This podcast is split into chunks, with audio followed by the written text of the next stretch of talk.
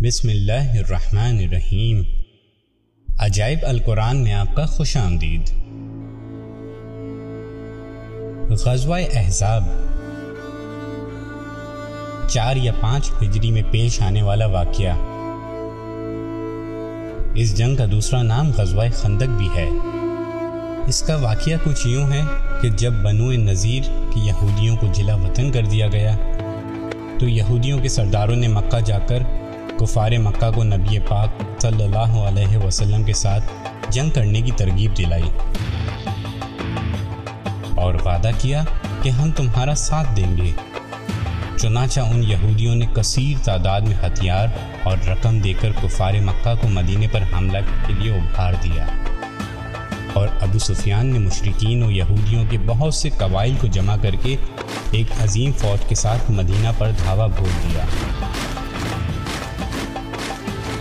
مکہ سے قبیلہ خزاں کے چند لوگوں نے نبی پاک صلی اللہ علیہ وسلم کو کفار کی ان تیاریوں کی اطلاع دے دی۔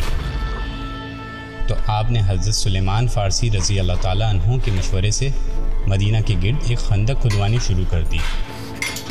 اس خندق کو کھودنے میں مسلمانوں کے ساتھ ساتھ خود رحمت للعالمین نے بھی کام کیا۔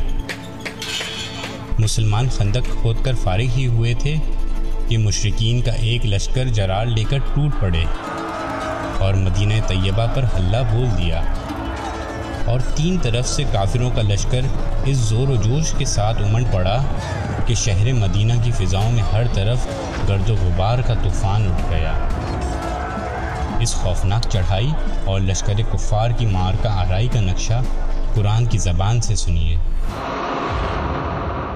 جب کافر تم پر حاملہ آور ہوئے، تمہارے اوپر سے اور تمہارے نیچے سے، اور جبکہ ٹھٹک کر رہ گئیں نگاہیں اور دل گلوں کے پاس آ گئے، اور تم اللہ پر امید و یاس کی طرح طرح کے گمان کرنے لگے، یہ وہ جگہ تھی کہ مسلمانوں کا امتحان ہوا اور خوب سختی سے وہ جنجوڑ دیے گئے۔ اس لڑائی میں منافقین جو مسلمانوں کے دوش و دوش کھڑے تھے وہ کفار کے ان لشکروں کو دیکھتے ہی بزدل ہو کر پسل گئے اور ان کے نفاق کا پردہ چاک ہو گیا۔ اور وہ جنگ سے جان چرا کر اپنے گھروں میں چھپ کر بیٹھے رہنے کی اجازت طلب کرنے لگے۔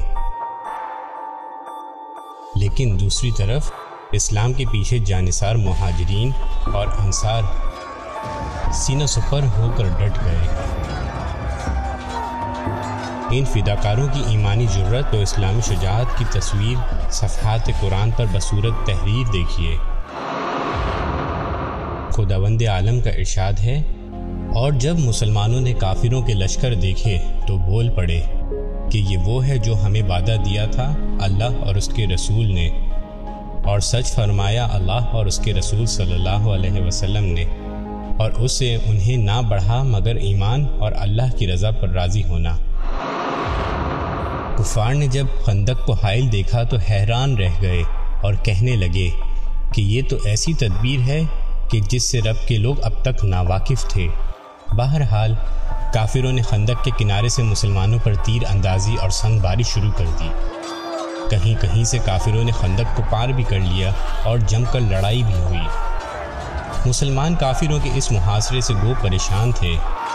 ان کے عزم و استقلال میں بال برابر بھی فرق نہیں آیا۔ وہ اپنے اپنے مورچوں پر جم کر دفاعی جنگ لڑتے رہے۔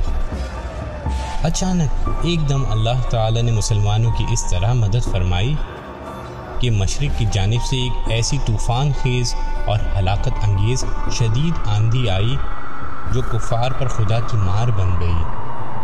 دیگیں چولہوں سے الٹ پلٹ ہو کر ادھر ادھر لڑک گئیں۔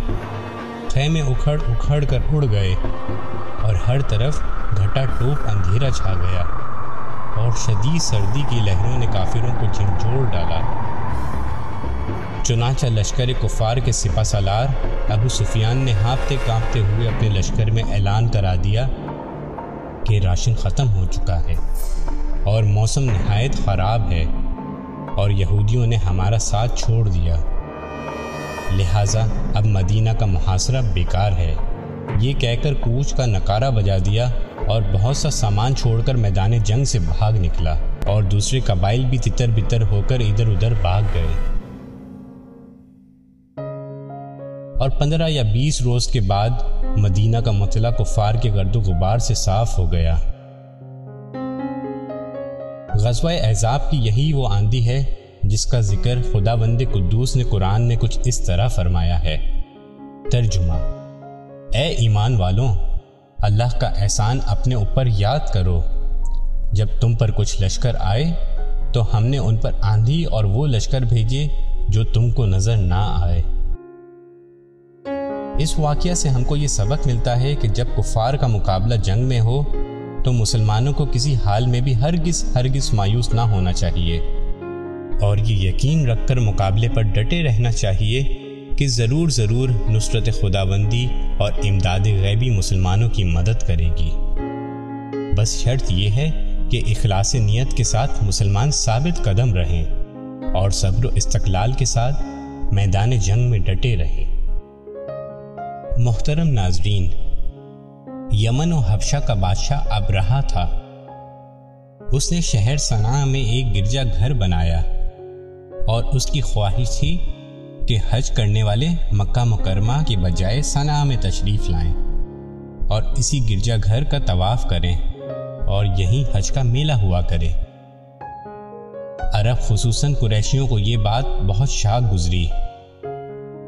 چنانچہ قریش کے قبیلے بنوئے کنانا کے ایک شخص نے آپے سے باہر ہو کر سنا کا سفر کیا اور ابرہا کے گرجا گھر میں داخل ہو کر پیشاب پخانہ کر دیا۔